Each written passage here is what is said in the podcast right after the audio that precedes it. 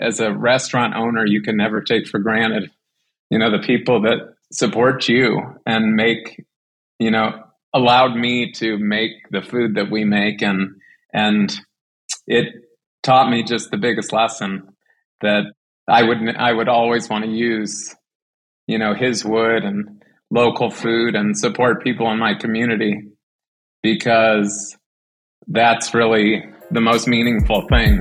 Let's discover the Cleveland entrepreneurial ecosystem. We are telling the stories of its entrepreneurs and those supporting them. Welcome to the Lay of the Land podcast, where we are exploring what people are building in Cleveland.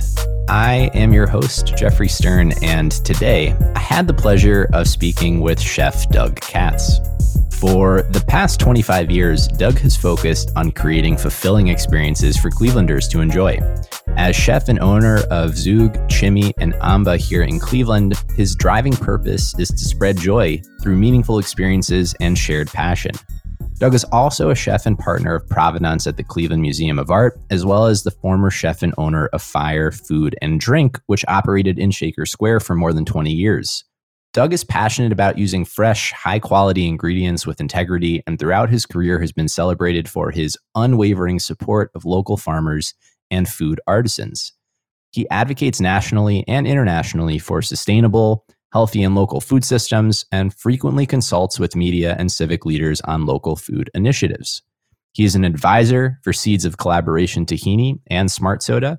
He also serves as a chef ambassador for the Monterey Bay Aquarium Seafood Watch program, which promotes environmentally responsible fishing and fish farming. And he is also a consultant for Perfectly Imperfect Produce, which aims to reduce food waste and improve healthy food access.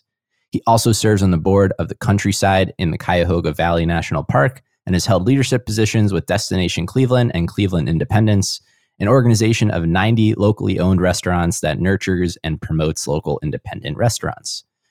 Esquire magazine named Zhug one of America's best new restaurants in 2020, and back in 2014, the prestigious James Beard Foundation nominated Doug for Best Chef of the Great Lakes region.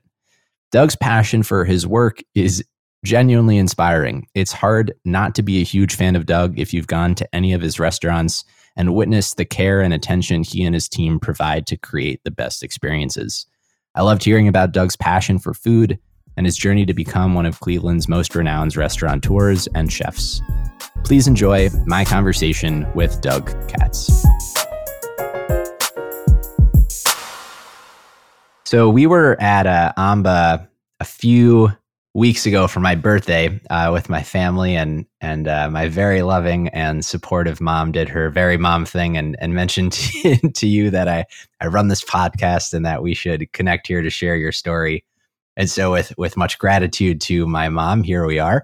Sincerely though, I, I have been excited to, to have you on for a while now as the creator of some of my favorite Cleveland experiences and home to to some of my favorite Cleveland memories. So thank you very much for for coming on, Doug. Excited to to speak with you today. Thank you. I'm excited to connect. Appreciate it. Awesome. So I think there's a, there's a lot to cover here with with your uh, breadth of experience in in in food here in Cleveland. But I, would love to start with you know maybe the the origin story, if you will, and uh, you know where you developed a, a passion for food, and and kind of you know take us through uh, that that journey. So uh, let's see. When I was about seven, I remember my brother uh, often saying to people as as he would introduce himself, or, or people would ask him questions. He was my older brother, about two years older. He would they'd ask him what he was going to do when he grew up, and he would always say he wanted to be a chef. And I think I liked that answer, and I used to say that myself, just sort of copying what he said. And I think for me it stuck. For him it didn't. So back then, I sort of just, I think I was able to prepare my whole life to be a chef because I kept telling people that's what I was going to do. And so I started eating immediately a lot. You know, every food experience is what I remember. Every food that I ate at that age, I mean, I just started eating whatever was in the refrigerator to the point of excess. But I certainly got a, I think, an understanding of all food at that age because of all of the food that I did eat. I was not into sports. I was, you know, I came home and I, you know, just raided the fridge and I would sit and watch television. And my mother was an amazing cook and she would take cooking classes and she would share that experience and her passion for those experiences with us uh, at the dinner table.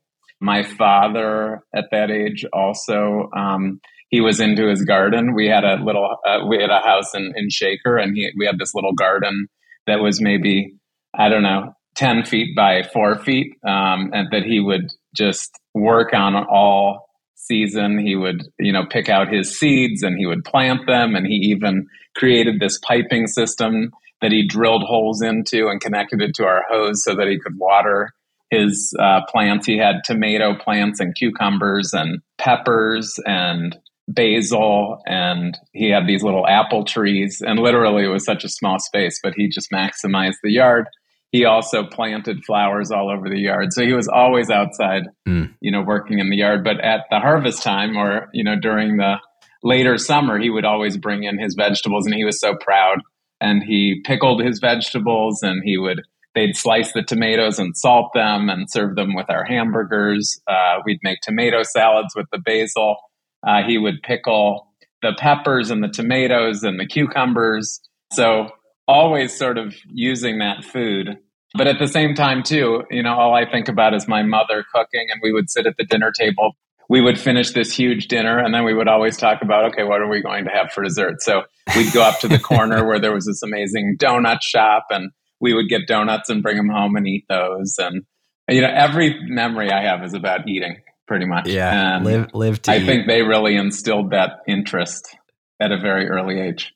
Well, so I'm going to get very hungry through this conversation. I just realized. at, at, what point in your love of food did it turn from a love of food to an interest in cooking? You know, I would make breakfast with my father on Sundays, and I would do, you know, I would make, I'd help my mother with dinner.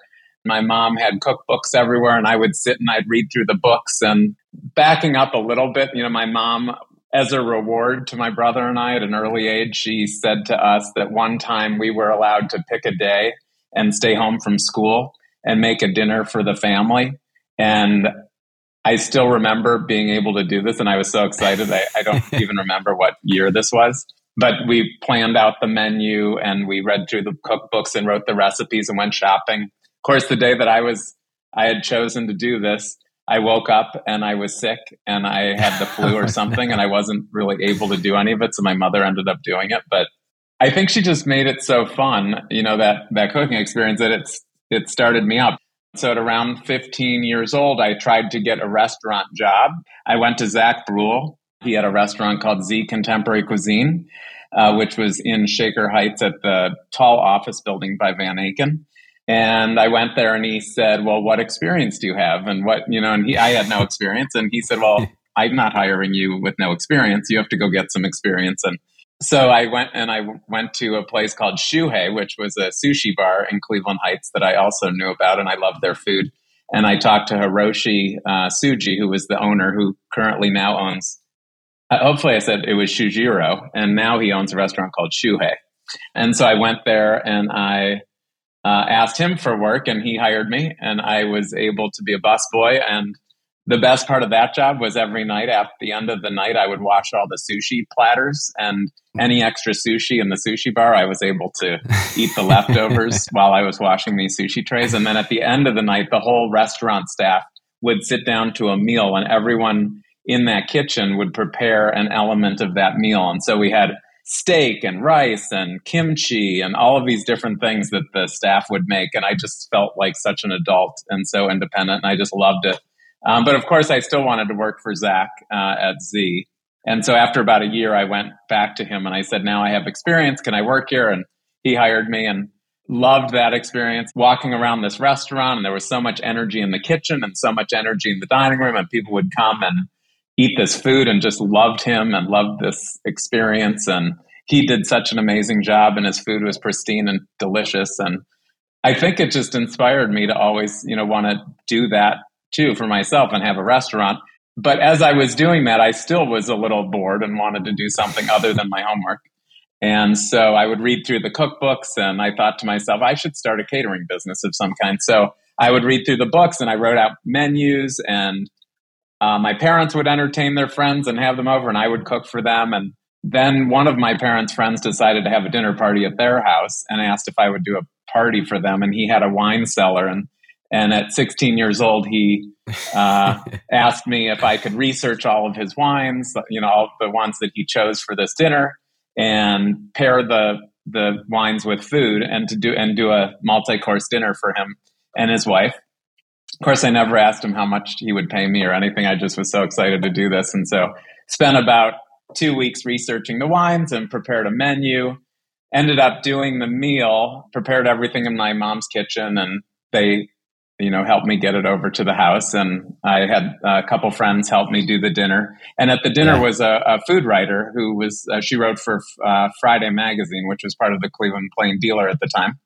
She wrote an article about the dinner and said how great it was and so from that article, people started to call me and say, "Would you do a dinner at my house?" And so I started catering in high school. And at first, it was maybe once a month I would do a party, or maybe once every two months. And then it just was so fun to do this, and I hired my friends to help. And uh, by the end of my senior year, I had done a wedding for about ninety people. Um, wow. in Bratenahl uh, for this woman who, and I had my parents help me bring all the food, and I had probably 10 people helping me in the kitchen. And just I think really gained confidence that I could do this. And then I went to college. I went to the University of Denver for hotel and restaurant management and would come home in the summers and let people know that I was going to be catering again and I would book the the weekends for those summers before I got home and I would ask my friends if they could help and so really just started a business for myself and just was so I, I just loved that independence and I felt like I was a real adult yeah. Oh, that's incredible. I mean, you were really yeah. able to start to take it seriously quite quite young.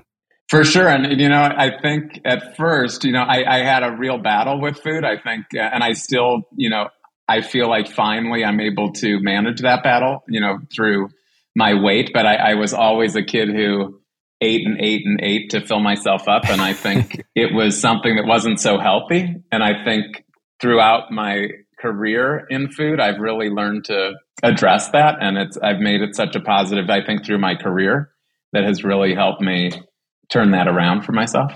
Mm. So, at, at, what point in your experience with catering do you begin to, you know, think about, you know, wanting to start a restaurant, you know, a destination, a place for people to to go?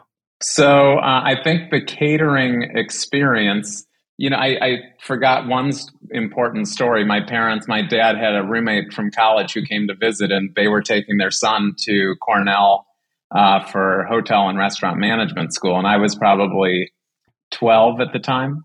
Mm. And they stayed with us. And and my parents told me he was going to hotel and restaurant management school. And I thought, oh my gosh, there's a school where you can go work in a hotel or work in a restaurant. That was so cool. And so I always thought that in the back of my mind. And you know, knowing that when I was applying for colleges, I applied to University of Denver and Michigan State, so all hotel and restaurant management programs.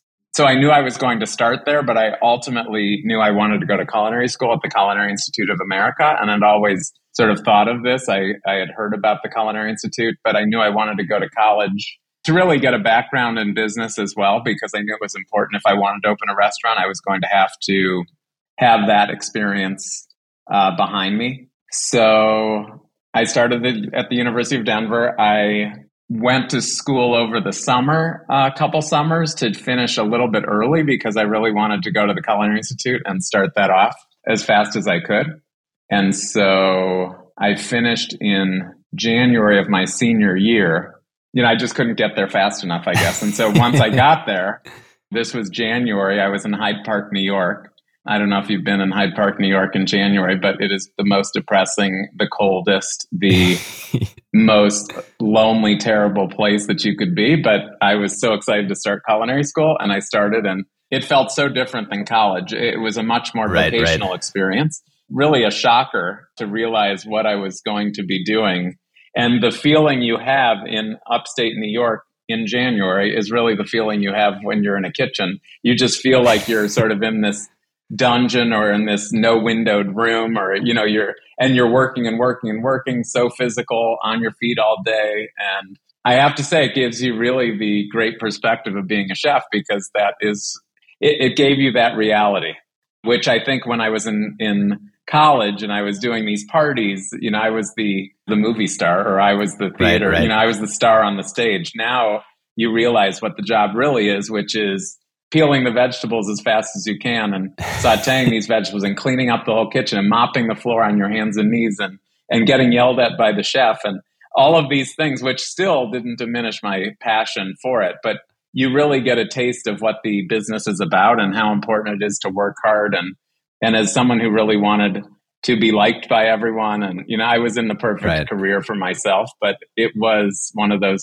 challenging eye-opening experiences starting culinary school and then after culinary school i moved out to portland oregon had read through some of the trade magazines and there was a restaurant opening uh, I had known of this chef. His name was Cory Schreiber, and he owned a restaurant in San Francisco. And I had heard about how he had this restaurant with tandoor ovens in it, and he made amazing food. He was written up in Food Arts magazine, which at mm. that time was just this really great magazine. Talked about what all the chefs were doing, and he was moving back to his hometown in Portland, opening this really cool neighborhood restaurant with an open kitchen with wood fired equipment. So he had a tandoor oven, and he had a wood burning pizza oven, and uh, and it said that it was opening about a month after I graduated. So I wrote him a letter. He called me back. He said, You're welcome to move out to Portland, but I don't really hire people from across the country. You know, you have to come out here to Portland, Oregon. And, you know, if you're willing to come out here, you know, I'll, I'll interview you. And if uh, you're right for the team, I'll hire you. And so, of course, I did that. and he hired me for, I think, $8 an hour after culinary school, which I thought was really great. The restaurant was finishing up. I was so excited because it was a new restaurant and we got to unpack all the pots and pans and we had all these mm. training sessions and just felt like that, you know, what I loved about catering was like I was just so independent and I was able to work in this cool restaurant that was getting all this, you know, with this really famous chef and loved the menu and he showed us how to make all the dishes and I got to work the pizza oven you know, I would say there I really learned about local food. We uh, out in Portland, there's an island called Sauvie's Island where they grow a lot of the produce. But we would have vendors come to the back door with arugula. They we would have fishermen who would load like a whole halibut on the top of their car, and at 11 p.m., someone would knock on the restaurant kitchen on the kitchen door and say, "Would you like this halibut?" And the chef would look at it and he'd buy the halibut or you know, the berries or all these different things. And it was so unique to me because at the time in Cleveland, you know, when I was growing up, there wasn't really that opportunity to buy local food. And so it was exciting to see that connection and the passion that that kitchen uh, had. And so I worked there for about two years. One of the best parts about this job is you can move to the best places uh, in the world. And so I picked up and I, you know, I gave notice, picked up and moved to Aspen, Colorado beginning of the ski season and and they always hired people at the beginning of the ski season. So that was a really you know whereas Portland taught me a lot about local food and and just simple food and using the equipment and the um, local ingredients. Cooking in Aspen, uh, you know, there's you rely on the airplane flights and the trucks mm. that will bring you your food. And if the the roads close or if there's huge snowstorms, things like that, you can't really get food. So the chef at this hotel was really focused on the dishes or the menu items that he created. He would put like 20 items on a plate and it was just this most beautiful designed plate and so many components to the plate but it wasn't really about the local tomato or the local right, uh, right. cucumber or any of that it was much more about what can I do to just make this plate look the most, you know, so beautiful? so I did that for another two years. And then I thought it was time to move out of that and come back to Cleveland. And I really was on a visit to Cleveland, not sure what I was going to do, whether I would move to another city. Uh, but I decided to interview with these two guys who were opening a restaurant in Beachwood called Moxie. Uh, and those guys uh, had owned one of the best restaurants in Cleveland called Lopez y Gonzalez. They also owned Cafe Brio.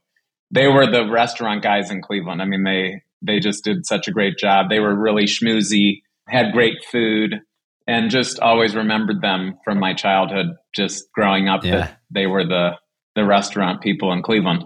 I set up an interview to meet them, and we had a great discussion. And I think then they asked me to do a tasting for them. And so I, they had owned a, a, ho- a catering business in a hotel at the Embassy Suites. And so I went there to prepare the food.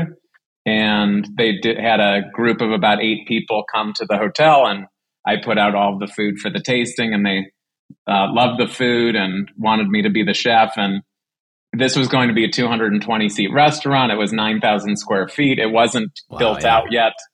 Uh, it was one of these things I wasn't really sure I could handle, and I was not really prepared to do it. And they said that they really wanted me to, and they would give me all the support. And not many people probably go to an interview and try and talk the people out of hiring them, but I tried to do that. But they kept saying, "No, we really want you to do this," and it ended up that I just did it and I kept moving forward. I created the menu and the prep sheets and, you know, helped them design the kitchen. You know, so it was just uh, an unbelievable experience. And I was so lucky to work under them. That was Brad Friedlander and Craig Summers. Worked there for about two and a half years. Had an amazing sous chef, had an amazing team, yeah. loved the experience, but I was really working hard for them. And I was really excited to have my own place at a certain point. And so in 2000, uh, I had read an article that these developers were redoing Shaker Square. Shaker Square was a nostalgic place for our family. I mean, my again, my parents would talk about going there when they were little, and it was just this great shopping yeah. district that had like an FAO Schwarz there, and they had uh, Higbee's, and I think all these, you know, it was sort of this. They talked about it as it was the best place in the world, and there was you know, even yeah. tree lighting every year and just felt like a really great community. And so these people were renovating the whole square, putting about $30 million into it. And I thought, that's where I want to open my restaurant. I met the landlord there and I told him, he said, what kind of restaurant are you going to do? And I uh, thought of all my experiences and I had always dreamed of having my own. So I certainly, I could tell him easily that I wanted this open kitchen, that the kitchen was going to be the centerpiece of the space, that you know, I loved the windows that looked out onto Shaker Square. Uh, you could see the rapid transit running through it and the historic buildings, and I could just visualize the patio. And we were going to do brunch and lunch, and uh, of course, I was going to put a tandoor oven as the centerpiece of the kitchen because I had worked with that in, in Portland, and we had a pizza oven as well where we were going to do pizza and just really, you know, could visualize the whole thing. And they were really excited about it luckily got my father and my father-in-law to give me some money to start it off but i had saved a lot of my money from my jobs you know from babysitting onward. Uh, so i was able to put some money into it as well. And my, my my wife and i would sit with the architect every week and we would talk to him about you know you know he would present us with a plan and we would dissect it and talk about how well, maybe we do this, maybe we do this, and how do we fit all this together? And we put a party room in so we could do little parties. It was just the most fun process, and to to sort of sit yeah. in this space and see it come to life. And then we started building out the space, and it became the biggest nightmare of my life because you needed a construction degree, which I had no idea I needed. Every week there was some issue oh, we needed to do a new uh, sewer line and we didn't know that because we didn't know we until we uncovered it in the floor or the pizza oven couldn't fit through this door. So all of these things where I thought I had laid out a budget perfectly and I've done all this work to really prepare myself. Uh, you know, every week there were challenges and, and issues. But of course, you know, as I learned on my overnights and in culinary school and all the hardships, you know, I think that it prepared me to take all of this in and just roll with the punches and, and do it. And finally we were able to open and June of 2001. Really, just I had a great team and people just loved it from the start. It was very simple cooking. As I would tell my wife, she would always listen to what I, how I'd explain the food, and she said, "That is not simple." But I always thought it was simple. But and I have the original menus, and I think to myself, "Wow, that was super simple." Because as the years went on, it got more complex. Yeah. Wow. What a what a journey. So you always had in mind that you wanted to start your own restaurant. I feel like as you you went to these different places, were were you approaching those experiences in kind of an explicit apprenticeship kind of way, like to learn and and just absorb as much as you could, or was it just kind of serendipitous the, the opportunities as they arose, or was it always with this end in mind that you know I'm going to start my own place someday? I think it always was in my mind that I was going to open my own restaurant. What was my dream restaurant? And I think I thought of that every day. And I think I created my own luck and my own path. And though when I look back, there was much more intention than there actually was. I think that applying to colleges and applying to this internship and applying to this job, I sort of think because of my passion and because of you know all the reading I would do or all the socializing and all the I think things just came to me and they seemed right. And so I would go after those opportunities. That and that sort of created my path. And I don't think that I really looked at any other paths. I, I was very sort of specific to I'm moving to Portland Oregon. Where am I going to work?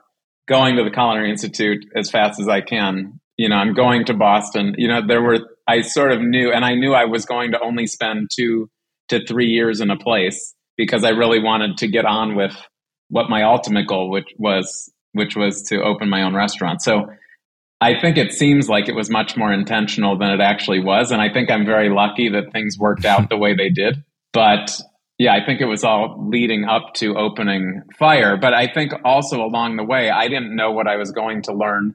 I didn't know that I was going to have a passion for the tandoor oven or for brunch from the Boston Harbor Hotel or for this product or that product or loving to cut this vegetable or loving to use these local ingredients. I just sort of knew that you know I was exploring and there were certain things that I loved doing, there were certain things I didn't and the only way I knew was through that practice and through ex- exploring and experiencing things and so I think that's what the fire became the culmination of all of that all of those experiences. And even with Moxie, like it was too big of a restaurant. I didn't like the largeness mm. of it. So I, I certainly, you know, when I was going to open my own restaurant, it was much smaller and more intimate. Uh, got a little bigger than I had anticipated because I realized through doing the financials that if it was too small, I wasn't going to be able to make it work. But yeah, I think it just was through all of the time and all of the practice. And I was lucky to know so early what I wanted to do that it really helped me create a path for myself. Yeah, and fire was, you know, when I think of the menu, it wasn't, I didn't set out to use local food. I set out to do a really quality job with the technique and I wanted to educate all the cooks and I wanted to show the cooks in Cleveland how to prepare food in a way that I hadn't really seen in Cleveland and the way that I had experienced my my education, and I really wanted to be the person who, you know, I was at Moxie. I was one of the youngest people in that kitchen. I hired people who right. were fifty years old, and they would work in that kitchen for two three weeks, and they'd say, "Why am I listening to you? Why are you telling me that that's the wrong way to do this? I've done this for twenty years." And I would say to them, you know, this is how we do it. And if you don't want to do it, then you don't need to work here. But I just really knew what I wanted, and and I think I gained the confidence through that. But at Fire, I knew I wanted to have it be a teaching kitchen and, and showcase the kitchen for the community and showcase how important the kitchen is in the restaurant experience.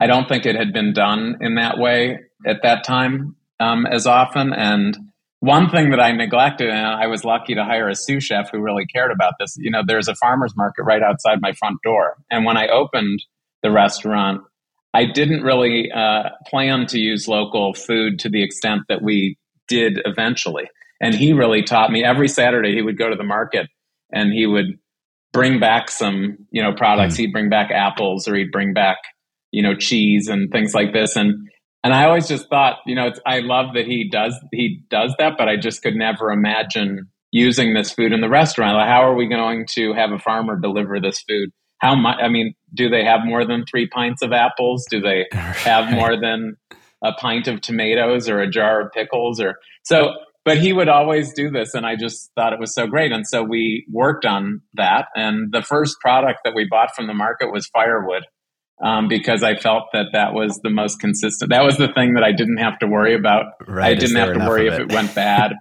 you know, it was something that we really needed because uh, we we had this tandoor oven and we would light the fire every day, and it was a fun story to be able to tell people that we bought that. And we bought some other products too. When the strawberries would come out or the asparagus, we would do certain specials and use that product.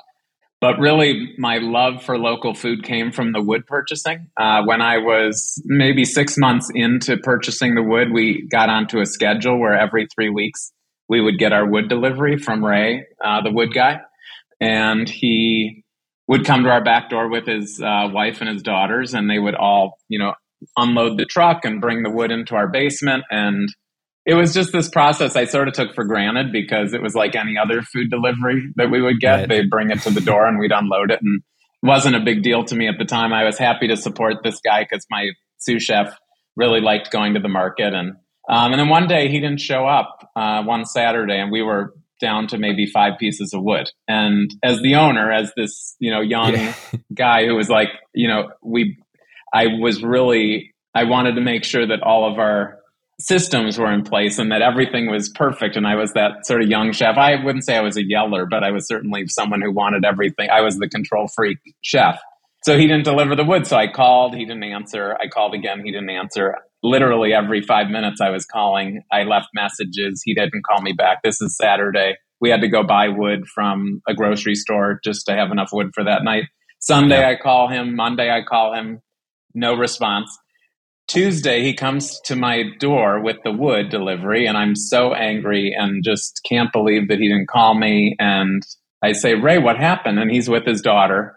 And I get a, actually get a little emotional about this because he uh, tells me that his wife was hit in the head on collision uh, on Saturday and died. And it immediately made me realize how, as a restaurant owner, you can never take for granted, you know, the people that support you and make, you know, allowed me to make the food that we make. And, and it taught me just the biggest lesson that I would, I would always want to use, you know, his wood and local food and support people in my community because that's really the most meaningful thing.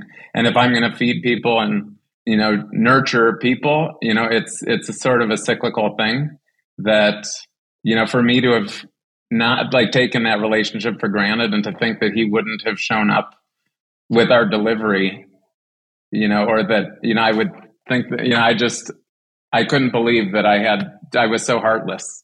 And so he really just taught me, you know, that I needed to care about every person you know, in that, you know, restaurant and anyone who bought, you know, we bought food from. And I yeah. think it instilled that in everyone who worked for me.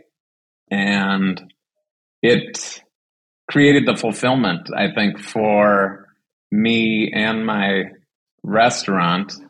And it also, to this day, I mean, we talk about that story all the time. And I tell people that yeah. all the time. I don't always get this emotional about it, but something about that it just always sticks with me. And I think that's what I need to instill in all the people that work for me. Our jobs and our workplaces and our lives, we, I think, take those things for granted. And I think as a restaurant, our job is to offer hospitality and to, you know, offer this place where people can have fun and same, and the employees, you know, offering them a place that's supportive. And so I think that was probably the biggest lesson that I learned you know, even more than skills in culinary school was to really just treat people with respect and to care where our food came from and to, you know, always, you know, be supportive, you know, and know that the business can't, you know, take, you know, can't be more important than the the community and the people that make it all happen. Yeah. Wow. That's that's powerful but that drove me. I mean, honestly, at, after that point, I could not buy enough local product. I didn't care if I made a profit. I didn't, and honestly, it showed through fire. Like we would buy from farms, and we would go have our employee, you know, our employee party at one farm, and we would, you know, go to another farm and learn about this. And every, you know, we would have field trips and learn about local food, and it was the most fulfilling experience. And such a, you know, it's a place where people may have left there, but you know, always, you know, if you were an employee there and, you know, you were someone who stayed for a bit, I mean, even if it was really, really hard or you left because you may have had really bad days or you had to move on. I mm-hmm. mean, people always just look back on it and I think they look at it as a treasure opportunity for themselves. And I'm so proud that we were able to create that as sort of our flagship place. And certainly wasn't without its challenges. We had fi- a fire there and we had, you know, all different things. So fire, it was always busy. You know, we, we actually had our ups and downs in terms of business. Shaker Square went through some rough times. The the landlord handed it back to the bank at one time, and my wife and I ended up running our merchant association for a while. Stores closed. It was sort of a, a rough time. We had to close for lunch. We had to fire some of our staff because we just didn't have the income. That was in year three or four, and we really learned, I think, how to run a business more effectively, more fiscally responsibly uh, at that point. But we were able to rebuild and we had a big catering business that we would run out of our fire kitchen to really maximize our income. Uh, But it was getting too big and we needed to find another space. And so it happened that this diner was available in Cleveland Heights that had been seven different businesses. And I read an article that it was owned by this bank. I knew they had a kitchen in there because I had been in there. And so I asked to see it. And it had the most amazing kitchen. It was like a great catering kitchen. And so I offered the bank the lowest amount you could think of, and they accepted it because no one else wanted this building. Uh, but it was perfect for me because I needed just this kitchen. And so we got an architect in and we decided to reopen the diner side as a classic old diner. And then there was another diner. So this was a 1948 diner on one side, and then there was a 1952 diner on the other side we decided to make that diner a bar car, which was going to be this really cool speakeasy bar with a locked door and you'd ring the bell and the bartender would buzz you in and you'd go in. It was just like no windows to the outside, just this really sexy room with banquettes and really dark space, but really cool uh, cocktails and uh, just really fun. But that sort of supported we the catering business was in the kitchen, but then we had the diner during the day and when we had the bar car running at night really fun idea. The diner and the bar car really never made great money. We were sort of trying to work that out over like, you know, 18 months we were open and we were really struggling because it just we didn't have enough seats in the diner and then the bar car was a little too private and people didn't necessarily use it or know about it effectively. Yeah, yeah. But we kept trying to tweak it and make those work and with catering luckily we were bringing enough income in to support those businesses, but it was you know, difficult. And I'd say after two years, we had finally sort of come up with a great menu that worked in the diner. We were really seeing our revenues increase and the, and the community was really supporting it. I had an employee who one night comes into the bar car, smashes the door open, pours alcohol all over the floor and lights it on fire and burns oh it to the God. ground.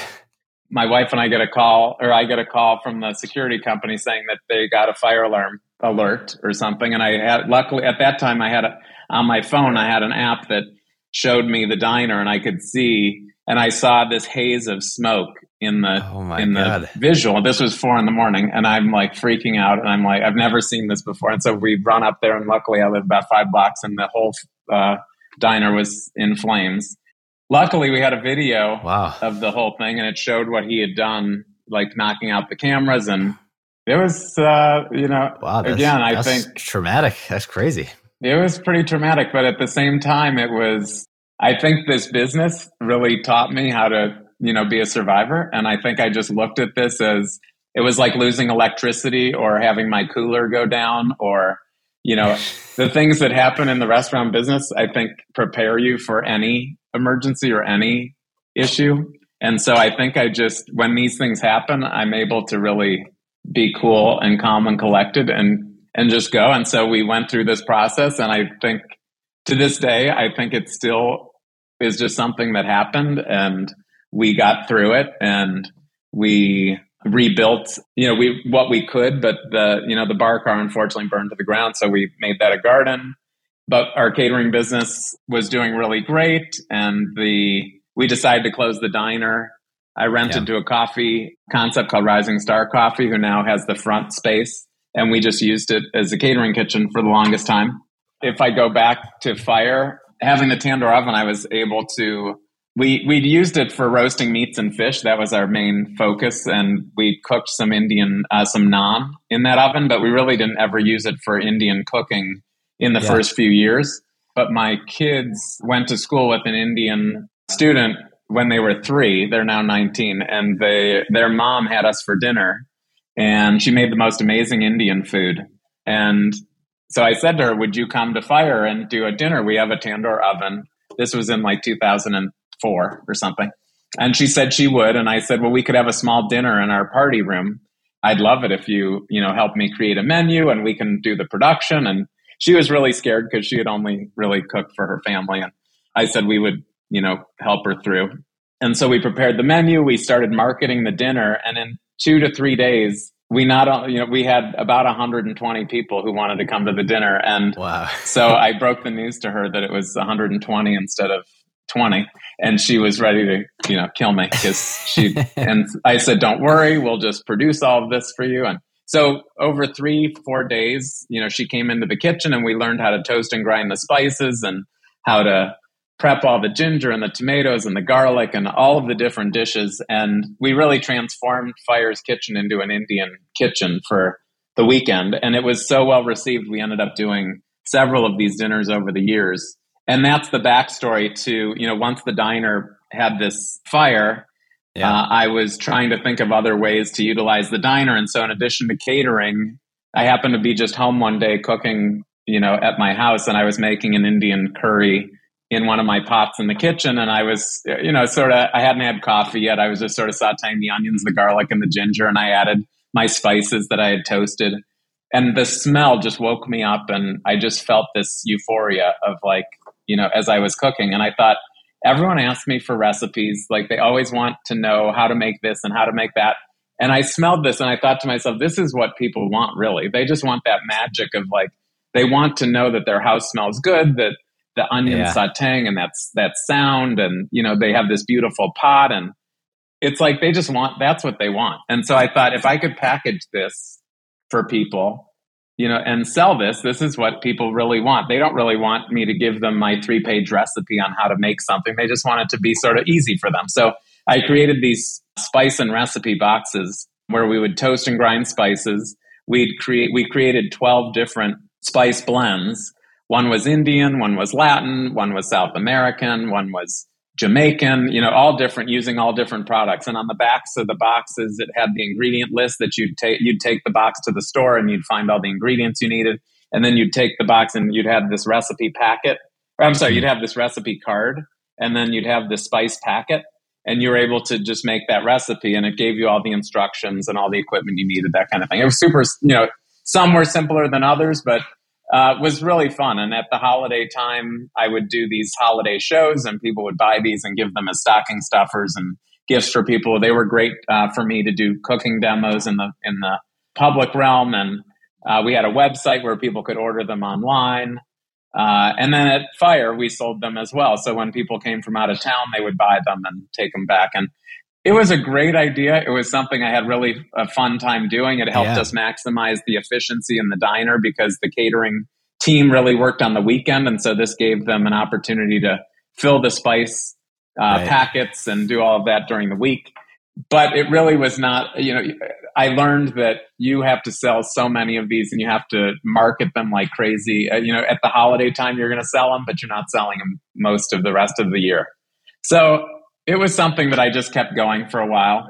But because of that experience, it really guided me to realize that I my next restaurants, I really wanted to have an, more of an ethnic take on my restaurants and to really yeah. give people more of a global world experience.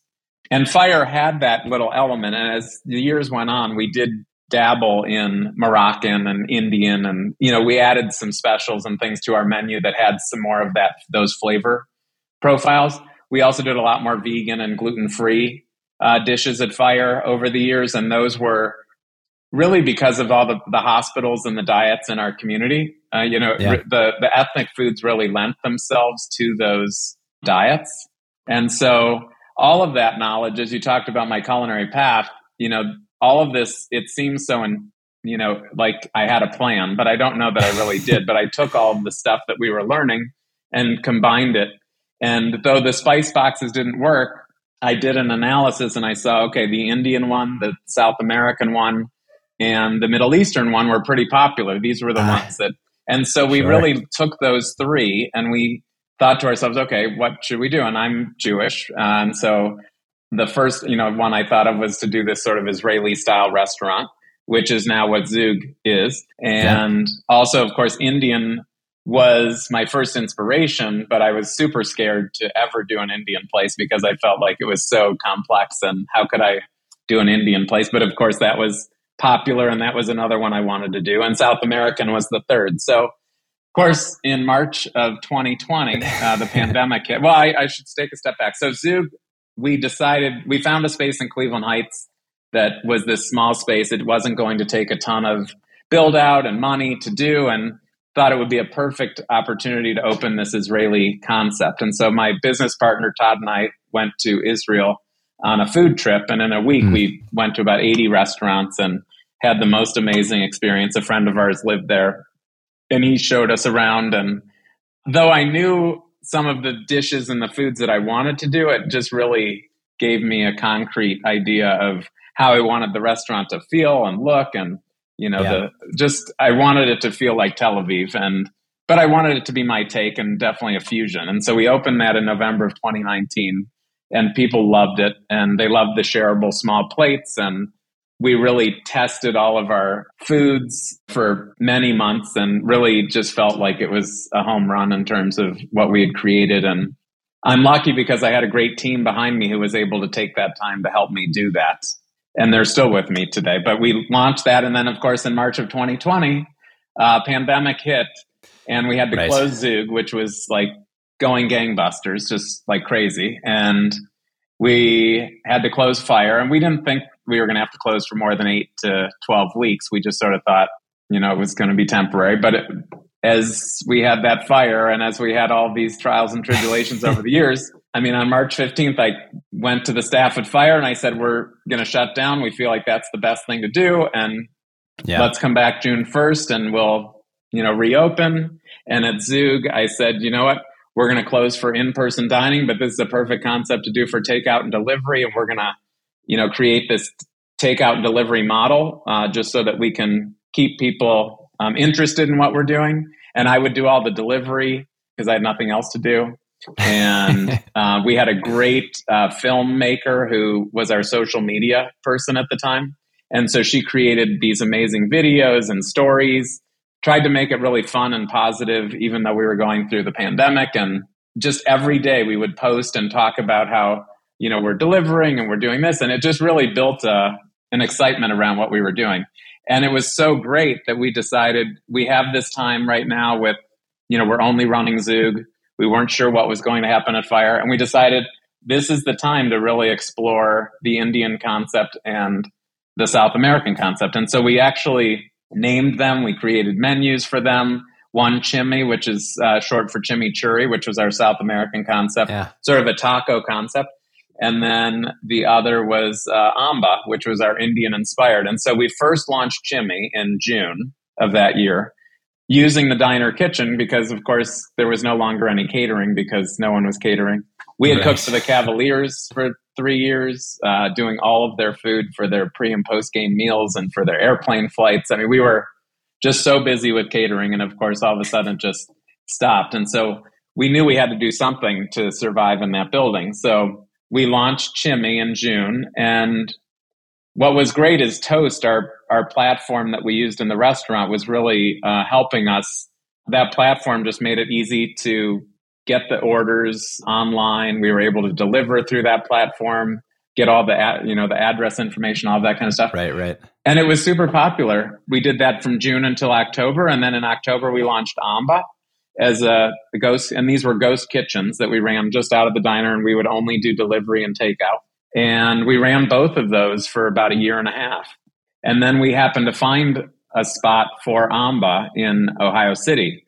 Uh, yeah. Uh, and the only reason we did that one first is because we were searching for a building and happened to find this building with a tiger mural on the side of it, yep, which yep. spoke to me about, you know, Indian. And we did a whole design for it. And I mean, I will say the pandemic was the hardest time in our lives. We closed fire uh, permanently. Uh, you know, we decided to hire an architect and build out, you know, this Amba and had this amazing designer who helped us with Zhug to create it. And we opened Amba last May. that was when we closed the ghost kitchens pretty much. And we're still looking for a spot for Chimi. The journey has been long and, and difficult, but also the most fulfilling career I could ever imagine. And I feel so lucky. Yeah, I, we covered so much ground. Well, for one, just thank you for for sharing all this. I, it's a sure. it's an incredible journey. One thing I do want to ask about related to all that is the overlap between you know restaurants and and food as kind of a culinary art and and the and the business side of it because it it just seems that it's very they're very parallel in a lot of ways and it, it's a lot about survivalship but you know lessons that you learn from the kitchen that you think have helped in business and and how you know where where that can go both ways. So i think when you're young you think to be a business person you you know really it's all about what you learn in school and all the financials and all the you know that education. But i think what it it truly is is about the confidence the making decisions um, caring for people you know really being you know i always go back to the things you learn in kindergarten. You know those to me are the most important things in business. Yeah. and i think it's all about your you know your reputation your character your you know you everything is about the steps. And you know you start here and you go the next step next step next step and it's all about the practice. To me you know you can't speed something up that isn't you know you have to really take the time. And you know i tell people in the kitchen it's about the 5000 bags of onions that you've peeled it's not about you know knowing that you've peeled 10 and now all of a sudden you can dice the onion it's about roasting that chicken a thousand times or more it's about making that curry, you know, a thousand plus times. It's about talking to these guests every night and seeing their gestures and seeing the, you know, it's about the detail and about noticing everything really. When you're in it every day and you're immersed in it and you're part of the team and you're you're able to see the nuances, that's what teaches you the most. And when you're able to be a part of these catastrophic things that happen and you're able to get through those, uh, and when you're able to get the accolades once in a while and that helps you get through to the next thing, it's, I think it's all about using every experience as a learning experience and not putting too much weight on the negative things that happen, but also, you know, and learning from everything that you can. And, you know, I mean, every customer that has ever told me, like, we did something wrong or we we undercooked mm. their steak or overcooked their steak or this was cold or you know, this wasn't right. I mean, it like kills me for a month or a year or you know, whatever. Yeah. And I mean, I do everything I can to just win that person back. And I think that my success in business is about the humble, you know, side of myself. And I don't ever want to like leave a situation where there's any bad blood or, you know, I always try and repair a situation. I always try and get through it. It doesn't mean that I'm you know, I haven't messed up some some situation or I haven't caused a huge problem, but I always, you know, go back and I try and repair that or I try and address it. I never leave things open to fester because I just think you have to just come to terms with what happens and you have to address the mistakes and you have to know that you're going to make them.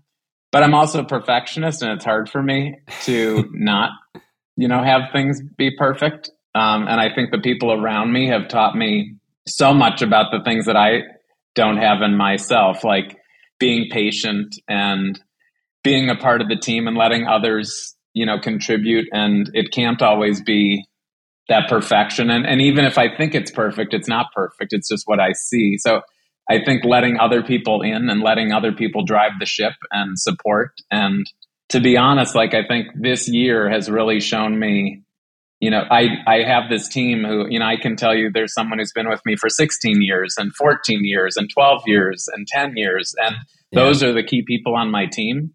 When I look back and I think like at two years, I wasn't sure this person was going to make it. And then at three years and at four, and it's to think that I've had this longevity with these people, that is the only reason that I feel like I'm a success in business. And it's about that team and the people, you know, that are in our community that support us. And in business, I think it's, it's a grind. And I think my entire life have I've had those grinds, and I think that that has made me strong enough to be able to deal with anything that comes my way, but also to stick with these things and to always look at that bright side and to always be positive because there's always going to be a bright side and there's always going to be a negative and I could focus on all the negatives, but I know that that negative is going to lead to something positive or I'm going to be able to change it around and make it a positive. That's going to make everyone's life in my business and my, you know, career so much better if I can help people do that for themselves and help people do that within our business. Yeah, that all resonates. I'm I'm curious how you've thought about this difference between, you know, the the chef's like creative expression versus the cook's, you know, practice of the the skills, the requisite skills. My job in the business, I think, is that visionary and that person who offers that excitement and that, you know, it's in my head to uh, create Zhug. And I think it's important for me I mean, people, I drive people crazy when I'm with them, the ones who are part of my team, because I just am talking and talking and talking about these things and dissecting them. And, and I think I want to get what's in my brain out into my team's mind. And I think everyone on my team sees things differently. And so when I'm able to share that with Cameron, who's my chef in the kitchen, who's much more systematic and organized and understands you know how to get he's you know he's i'm the visionary he's the architect i'm the sort of dreamer mm-hmm. person who's like this is what i want to build. And then he figures out how to build it. And then todd who's my director of operations or he, now he's my business partner he's the one who operationally puts it all into play and yeah. then phoebe who works with todd uh, really takes you know what Todd sort of sees as the organizational structure, and she really drills into each area and helps communicate that to the employees. And then I'm always sort of there with the customers and with the chefs and with Phoebe and with Todd, and I'm always reminding them of the important things that I see in my head, like you know, with the food or the you know, and I'm always thinking about the guest you know perspective on these things and i'm really the representative of the guest and the person who's coming in. But i think when all of these people when we're all in sync and we all understand everyone's role i hit them with every angle of these ideas that they really can own it for themselves and bring the operational ability or you know they bring those ideas to fruition. I'm very interested in getting your perspective on is you know maybe taking a, a step back and up from the you know your individual contributions uh, to to the space. Just how you are thinking more generally about like the evolution of the Cleveland food scene and and you know where we are as a as a city uh, as it relates to you know our offerings where we do really well where you think you know there are areas we could do better and just your your whole perspective on on the Cleveland food scene that's a long that that'll be a long answer, but not like any others haven't been. I think if I start back to when I opened Fire as my restaurant, I yeah. was always craving that restaurant that really taught people who wanted to be chefs and wanted to be cooks mm. in the kitchen who the really wanted pad. that. Yeah, and I feel like that that was always missing because it was always about the business and there was never that opportunity to really teach people uh, the career and the techniques and all of those things. And so, as much as I could, I always wanted to try and do that in my restaurant. And I think, unfortunately, most cities across the country have had this problem, and especially in Cleveland. Cleveland has, you know, when we were in those recessionary times in the 2008s and even the 2004s, 5s, 6s, 7s, you know, in Cleveland, we were sort of in this period where real estate was really low priced and there was a lot of talent working in restaurants. And i think there was this drive from line cooks and from people who had been in the business who thought they were prepared to do more than they actually were prepared to do were able to they were given opportunities because of the development that was happening in cleveland and so i think developers were giving these cooks opportunities that they weren't quite ready for and maybe they were ready but I think what happened is we grew too fast and we opened all these restaurants in our town and it was really exciting. But I think there wasn't that understanding of how to keep your team and how to develop your team.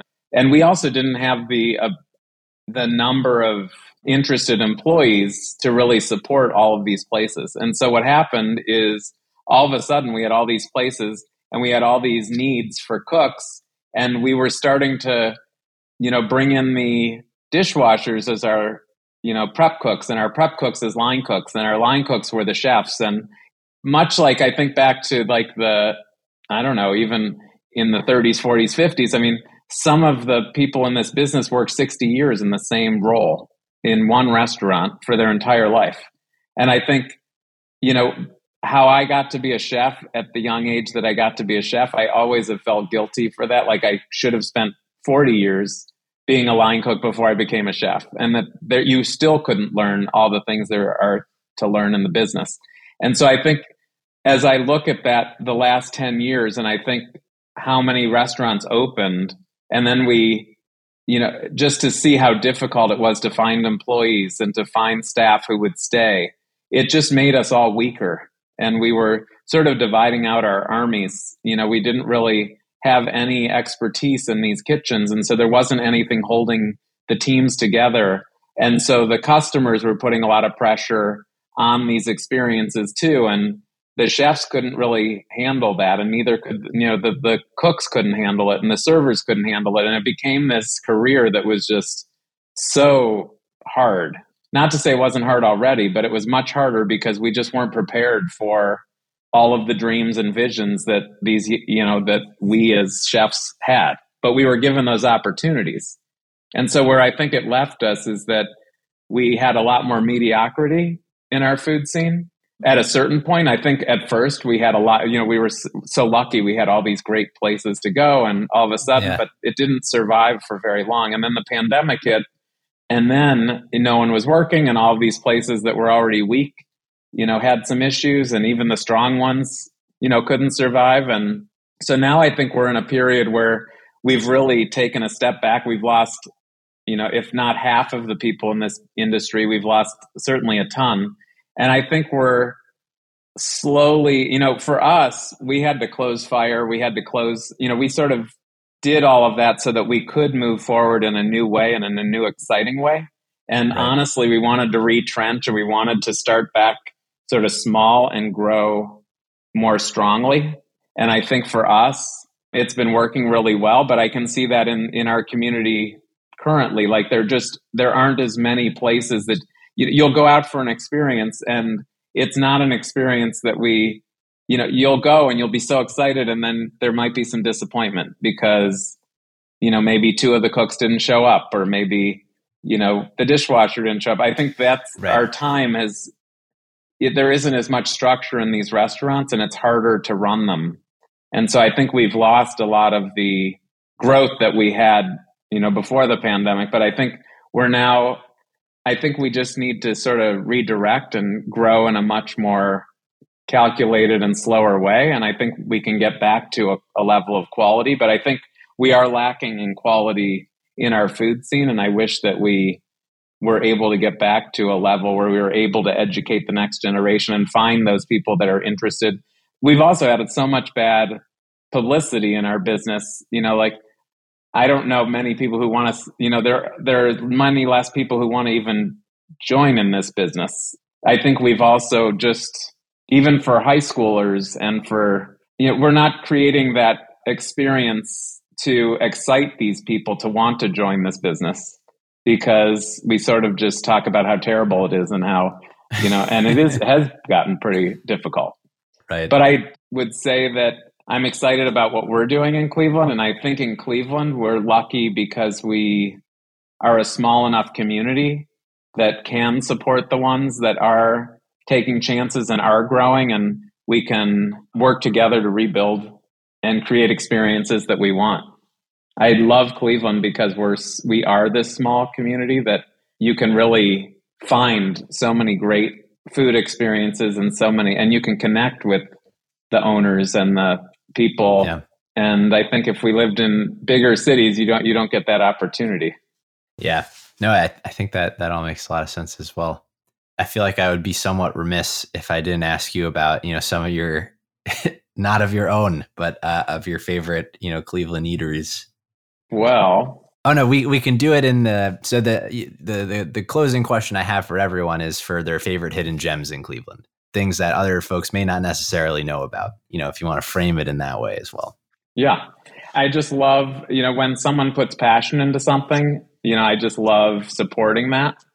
I mean, there's so many of these experiences. I mean, when I think of like Saucisson, um, Melissa Khoury, who works so hard and you know has her shop, and she it's such a passionate shop. When I think of uh, Ramat, Ramat Wiley, who has a Dune Spice at Van Aken, and um, I think of the Roaming Biscuit. I love Shonda, and you know I Karen Small and Eric Williams. You know Karen Small from from Juneberry and Eric Williams from Momocho and Jill Vedaa from Salt you know, I love these places. I, I love Batuqui, uh, Carla at Batuqui, and Mark Arell from Vero. You know, some of these pizza places, Il Rione and Cent's Pizza. You know, I'm probably saying too many, but I think what I really love is supporting the people that really are in their businesses and who care about, you know, sort of their community and showcase that. Vinny Cimino too from Cordelia. It's endless, really, and I hate to leave anyone out because I have so many. I love, you know, I'm just lucky that I have so many friends in this business. Zoma, I love, you know, Zoma on Lee Road at Ethiopian. I mean, he's just such a great guy, and I love that the flavor of that food. As as many challenges as there are, uh, as you've mentioned, there is quite a it's it's quite a robust and, and strong scene that we have here. It's true, and I and I didn't say Larder, and I didn't say Aaliyah, and I didn't say Cleveland Tea Revival or Beet Jar. Oh yeah, I, it, it is endless. It's there's yeah. so many. Luna, yeah, Parnell's. Uh, we should just have it. I can just keep saying them for like two hours. Well, Doug, I, this was uh, incredible. I just want to thank you again uh, for for taking the time and and coming on. My pleasure. And one thing I should say too is, you know, I, I just became a mentor for uh, Global Cleveland. It's a program called Global Rising.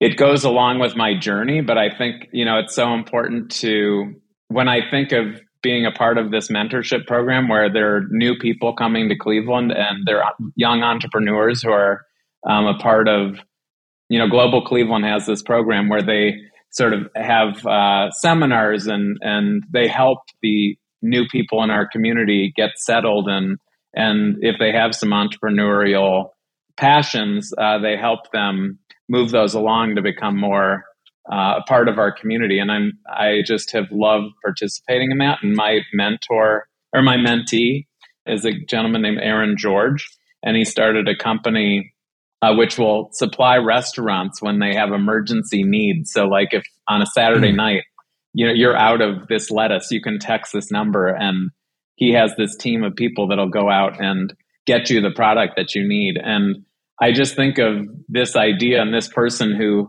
you know, has worked so hard to get to Cleveland and to uh, be a part of our community and, and developing this entrepreneurial business for himself and for his team. I'm just so honored to be a part of that. And I'm so, I feel like it's a program that we're so lucky to have in Cleveland. So certainly uh, wanted to mention it as well. Yeah, no, I appreciate the plug. And yeah. I, you know, I'd love yeah. to have him on the podcast as well. It's called Supply Now is uh, his company. So you'll have to talk to him. Amazing. We'll connect for sure. Yeah. Well, if, if folks had anything they wanted to, to follow up with you about, what, what would be the, the best way for them to do so? So uh, my email is dk at chefdouglaskatz.com. Uh, and you can find me also at Amba. And if you follow us at Amba underscore CLE on Instagram or at ZHUGCLE on Instagram, you'll see what we're doing there. And you can always message me uh, at either of those places. Look forward to talking to all of your people. That's all for this week. Thank you for listening. We'd love to hear your thoughts on today's show, so if you have any feedback, please send over an email to jeffrey at layoftheland.fm or find us on Twitter at podlayoftheland or at sternjefe, J-E-F-E. If you or someone you know would make a good guest for our show, please reach out as well and let us know. And if you enjoy the podcast, please subscribe and leave a review on iTunes or on your preferred podcast player. Your support goes a long way to help us spread the word and continue to bring the Cleveland founders and builders we love having on the show. We'll be back here next week at the same time to map more of the land. The Lay of the Land podcast was developed in collaboration with the Up Company LLC. At the time of this recording, unless otherwise indicated, we do not own equity or other financial interests in the company which appear on this show. All opinions expressed by podcast participants are solely their own and do not reflect the opinions of any entity which employs us. This podcast is for informational purposes only and should not be relied upon as a basis for investment decisions. Thank you for listening, and we'll talk to you next week.